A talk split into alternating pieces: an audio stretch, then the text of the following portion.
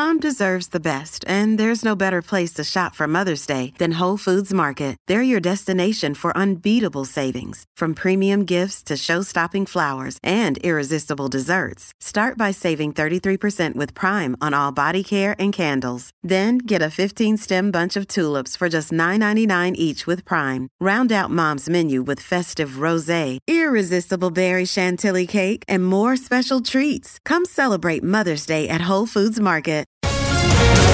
Now, back to On Point with Alex Pierson on Global News Radio. 818 on this Wednesday. Good to have you with us. Time for Counterpoint. Today we bring in Jeremy Richler, Toronto area corporate lawyer, also a political junkie, and Jill Colton, media personality, YouTuber, soon to be mommy. Hi, guys. Hi. Hi. Hi.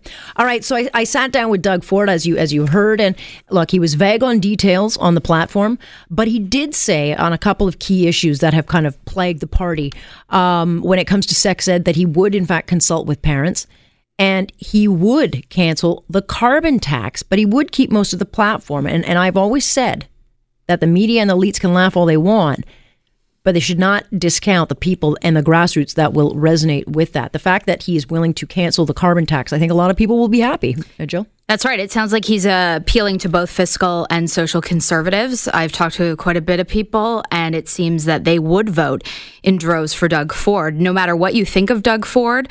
I mean, if he's preaching the message that taxpayers care about, that's really all that matters. The only issue here is the elites of the party do not want Doug Ford. I mean, it's it's not even up for debate. They want Caroline uh, Mulroney or they want Phillips. These people are establishment candidates. That's who they want. Unfortunately, that is completely the antithesis of what taxpayers would want.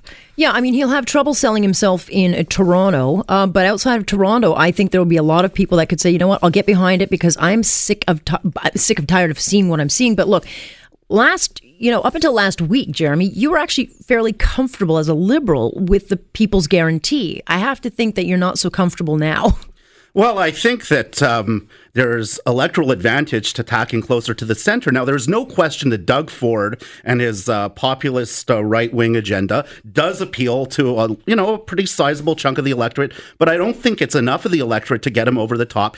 And there's a lot of resistance to that, even among not all, but parts of uh, the the Progressive Conservative Party. So, I mean, I do think certainly he galvanizes a lot of people, but he has indicated recently, and I mean, with with a track record there, that he wanted to run for mayor of Toronto, and he was going to do.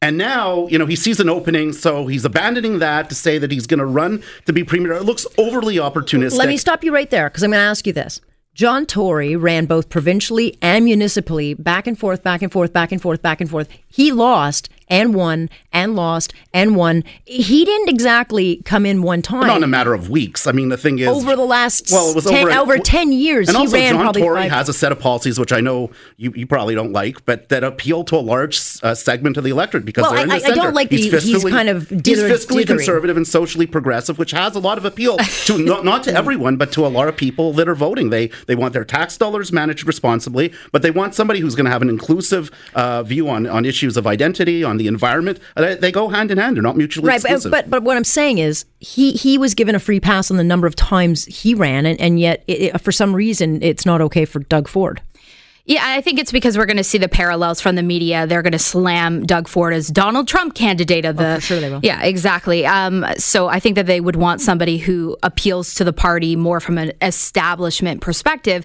They don't want somebody so rowdy, somebody they can't control, somebody they don't know uh, what is he going to say next, sort of thing. But the thing is, a lot of people are tired of lifelong bureaucrats. They are tired of those t- kind of candidates running the party. Look at what the liberals have done with the lifelong bureaucrats.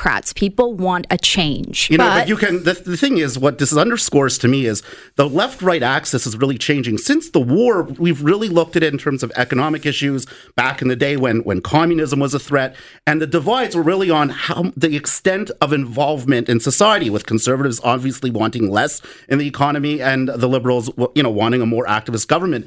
There's been so much of a convergence there. I mean, you know, people on the right will keep, uh, you know, healthcare program and basic social programs, and uh, parties of the left have cut corporate taxes and have cut income taxes. But this elite institute the uh, you, on the one hand the divide between the institutionalists I'd call them and the populists. I think that's where the fault lines are now, and I think those fault lines exist pretty within the Conservative Party, and that's playing out. But I think it's terrible for the party that they're being exposed like this right now. Yeah, I, I question why they would come out and, and, and basically accuse themselves of corruption. I, I, I don't even understand that strategy, but maybe they know something that I don't. Um, I want to play you uh, a it's kind of the second chapter, twentieth chapter of this interim PC leader, you know, calling his ethics into into question, um, talking about rooting out the rot. I mean, we've been talking about this on this program now f- for the last week. Alex Nuttall, a conservative MP, came out swinging in Ottawa today, basically kind of firming up what I have been arguing that this was an inside job and the execs are trying to take the party from the grassroots. Take a listen to what he said. According to my constituents, this in fact was an inside job what transpired over the past week. Within 48 hours of the events, we had 28 elites whose writings represent less than 1% try to appoint the next premier. They did this without the moral authority that can only be granted, that can only be granted by the membership of the PC Party of Ontario. Folks, I have a message for the Toronto elites, and it is this that the conservative movement should never and can never define people by their race, by their faith, by what region of the world that they come from, by their first or last name. That the elites in Toronto need to stop making decisions in their own best interest to seek power and start making decisions in the best interests of the people of Ontario. And the best interests of the people of Ontario is a strong and united PC party, not one that is turning on itself in the public daily. Thank you. Hope you have a great day.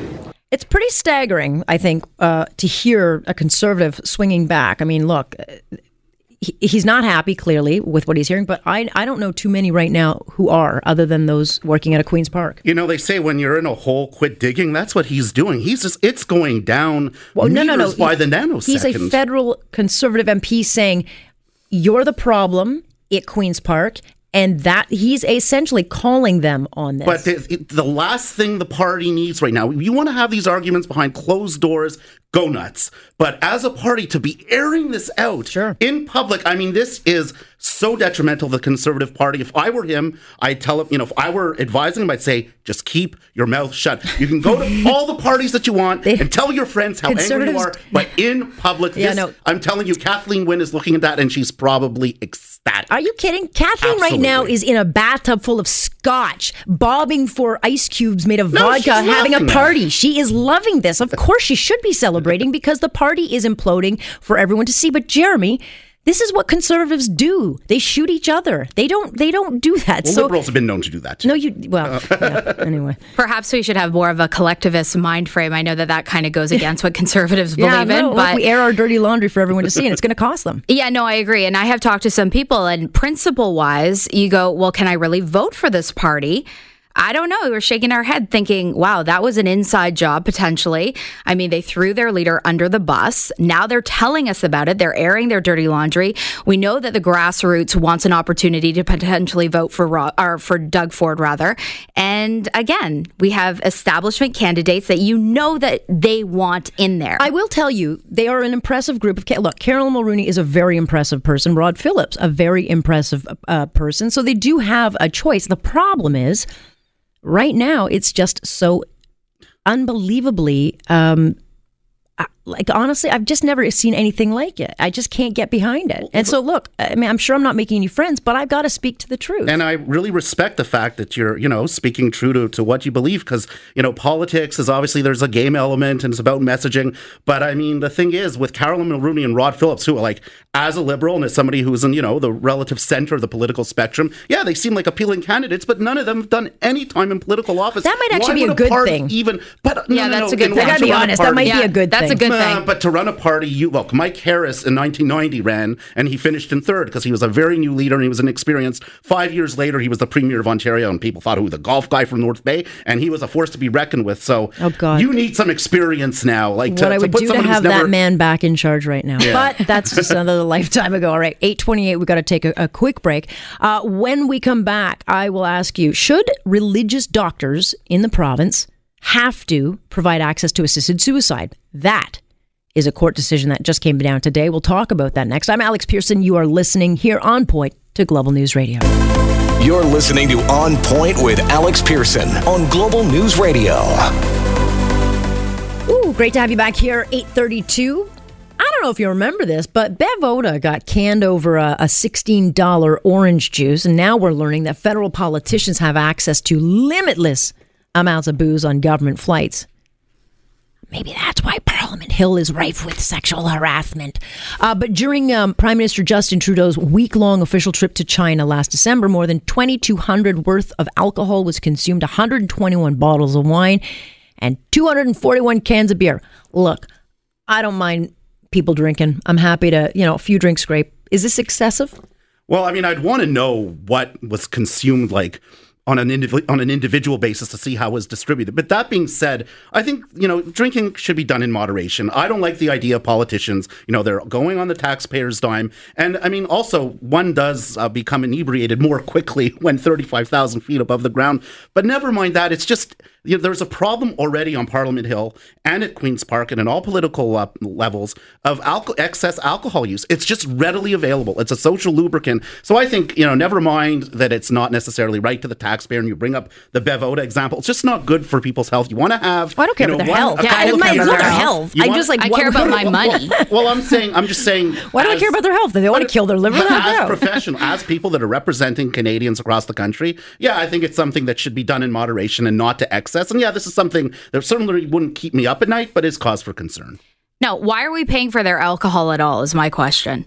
Like don't a couple of drinks. No, I I mean, I'm have not- no. I have a huge problem with it. I would like to know if it's Morally- Courvoisier or like what are they drinking? Are they drinking the black label Scott? Are they drinking the like the real heady No, expensive stuff? To Like, what are they me. I mean, the cost of alcohol, especially in this province, is exceptional compared to America. And then you think to yourself, well, I'm funding their drinking issues. Like, I don't think so. It's morally repugnant to me that I'm paying for any of it. Well, there's certain perks, unfortunately, that come with politics, and But why? no, and people don't. People are disgusted by it. That's why But, Bev Oda. well, but getting back to like the comment I said kind of jokingly, I mean Bev Oda got canned over a sixteen dollar orange juice. I mean, in the cigarette stuff. But why? What's what's the difference? There is well, just because Well, I mean, no, I think what's the, the difference? Give me a clear- One's a conservative and one's a liberal. Is such a grossly uh, excessive amount for one cup of orange Hold, hold juice. on a second. So hold far on a second. what a reasonable hold on a person would second. pay It was in Britain juice. and it was at a hotel. It's not like she went down like you know uh, walking on the street in Hamilton and got a two dollar like. Look, what I mean, look, what- it's expensive when you travel. what you're mentioning here is like, uh, like I said, it's a bunch of bottles. We don't know how much consumed by whom. Sixteen bucks for orange juice. Oh. It just strikes the average person as totally absurd. That, that's why she paid such a price. Your and Mr. Harper is- wasn't uh, gonna would stand by that because that wasn't part of his brand. How about they all just stop stealing from taxpayers? well, that's kind of how you look at it. Uh, religious doctors in Ontario must provide referrals for medici- uh, medically assisted death, otherwise known as assisted suicide. This coming down from an Ontario court which issued that uh, a decision today. Now, look, religious groups are not going to be happy. There are forty seven hundred dollars in this, uh, forty seven hundred doctors in this province, whether they be Jewish, Christian, or Muslim, who now have to uh, go against their conscience to supply a referral. They're going to be outraged by this. Well, this decision doesn't bother me, and I'll tell you why it doesn't. I'll distinguish it from because you're not the rules- religious. well, let me just on the rules for same-sex marriage. They decided in uh, when the reference was made to the Supreme Court that uh, rabbis, ministers, or priests or imams that had objections to same-sex marriage would not, should not, and could not be forced or compelled to marry people against their own conscience. But this is different because we're dealing with the patient. The doctors swear a Hippocratic oath to protect the patient. Yeah, to protect, not to kill. Fundamental There you go. of the person. If the person, the life, liberty, and security of the person, it is it's from the perspective of the patient. And if a patient is seeking this advice, the doctor doesn't have to sanction it or approve of it. All he or she is being asked to do is to provide a referral, not to provide an opinion, simply to provide a referral. I mean, doctors meet patients all the time who make lifestyle choices that they don't agree with, but their job is to treat them. I understand, you know, that it's a, a fundamental issue of conscience. So I'm not saying it's easy, but I think the court made the right decision, and I think this would stand at the Supreme Court. And as a lawyer, really? Absolutely. As a lawyer, really? Okay. Absolutely. Well, it's look, a violation of the charter. Well, I think some would look at that. Jill, look, we, we just came off this debate over the summer jobs program where religious groups were being forced to check a box saying that they would check their views on abortion in order to get funding. So I think there are a lot of religious groups in this country right now that are thinking that they're under attack. Yeah, they're feeling persecuted, no doubt. Well, they shouldn't be forced to do anything in that regard. I don't think so. I think that this comes down to a liberty issue, though, uh, in which I just say, why are we involving the doctor at all? If you want to kill yourself, I'm certainly not advocating for suicide, but we need to be realistic about it, then you should just be able to do what you want with your own body. Yeah, I tend to fall in that line too, but I, I, I'm comfortable saying to someone, you have to do that if it goes against your views. I just personally, But I think like I there are a lot of doctors who are not going to be very happy. we are balancing i know and it's a balance of rights the rights of the doctor to have their beliefs on what is appropriate for end of life versus the rights of the patient but the doctor has a fiduciary responsibility and obligation to the patient it's dissim- it's not- But okay, let me ask you this uh, as yeah. legally Yeah, yeah. speaking, because you know the charter yeah. and you know this. Yeah, yeah. If the charter protects someone's religious freedoms, religious, ex, you know, expression, how is it that forcing them to do this could not be ch- uh, ch- challenged at the uh, Supreme Court? Very good question. It's what all law students learn about the balance of convenience.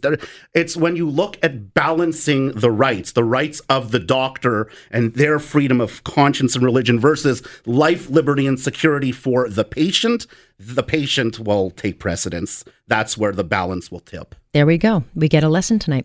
Senate passing a bill late tonight that renders our national anthem gender neutral. So no longer do we say thy sons. What are we saying? In- oh wait, what do I have to sing now? Uh, where's the line?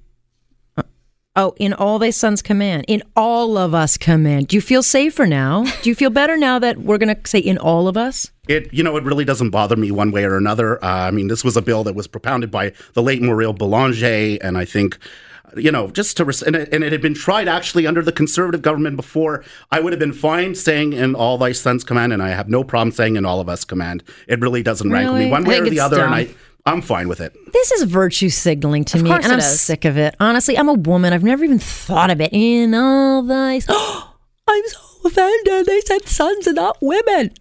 I mean, But just- honestly, I just feel like we're acquiescing once again to the extreme left. And why did it have to change at all? It seems like a huge waste of time. Can we really just focus on the things the government should be focusing on?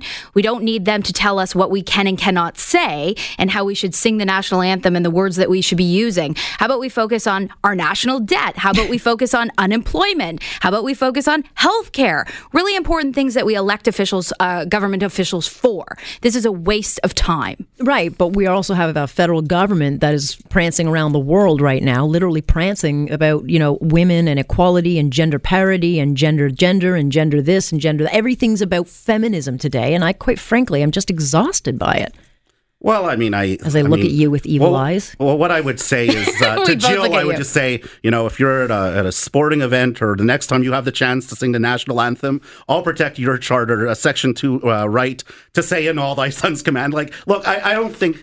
I just think as a society, you know, we've moved. You know, society used to be more patriarchal. Only men could vote, and I mean, sex. I mean, women weren't in the workplace. I think we've made a lot of progress. I understand why This is not an example like of social progress. engineering. This is some, not like being I the first woman to walk through the front deal. door. Yeah, this is not one about getting the vote for it's women. one phrase. It's, it's and it was brought up in the conservative government in uh, before 2015 last time. Yeah, and I anyway. said And. I wouldn't agree with that either. yeah, yeah, I wouldn't. By the way, yeah, And no. we're both women, and I could care less about this. But again, it's just another infringement on our value set. Like this is what I think they're trying to erode the the traditionalism in which we we know this country. Like it, it's it's just it's little tiny. They're taking away certain aspects of what we know. Good thing I was talking to my mom. The good thing my grandfather's gone because he'd be he'd be just rolling in his grave right now. Anyway, thanks guys. Welcome. Thank you. Jeremy and uh, Jill joining us here today for our counterpoint here on Global News Radio.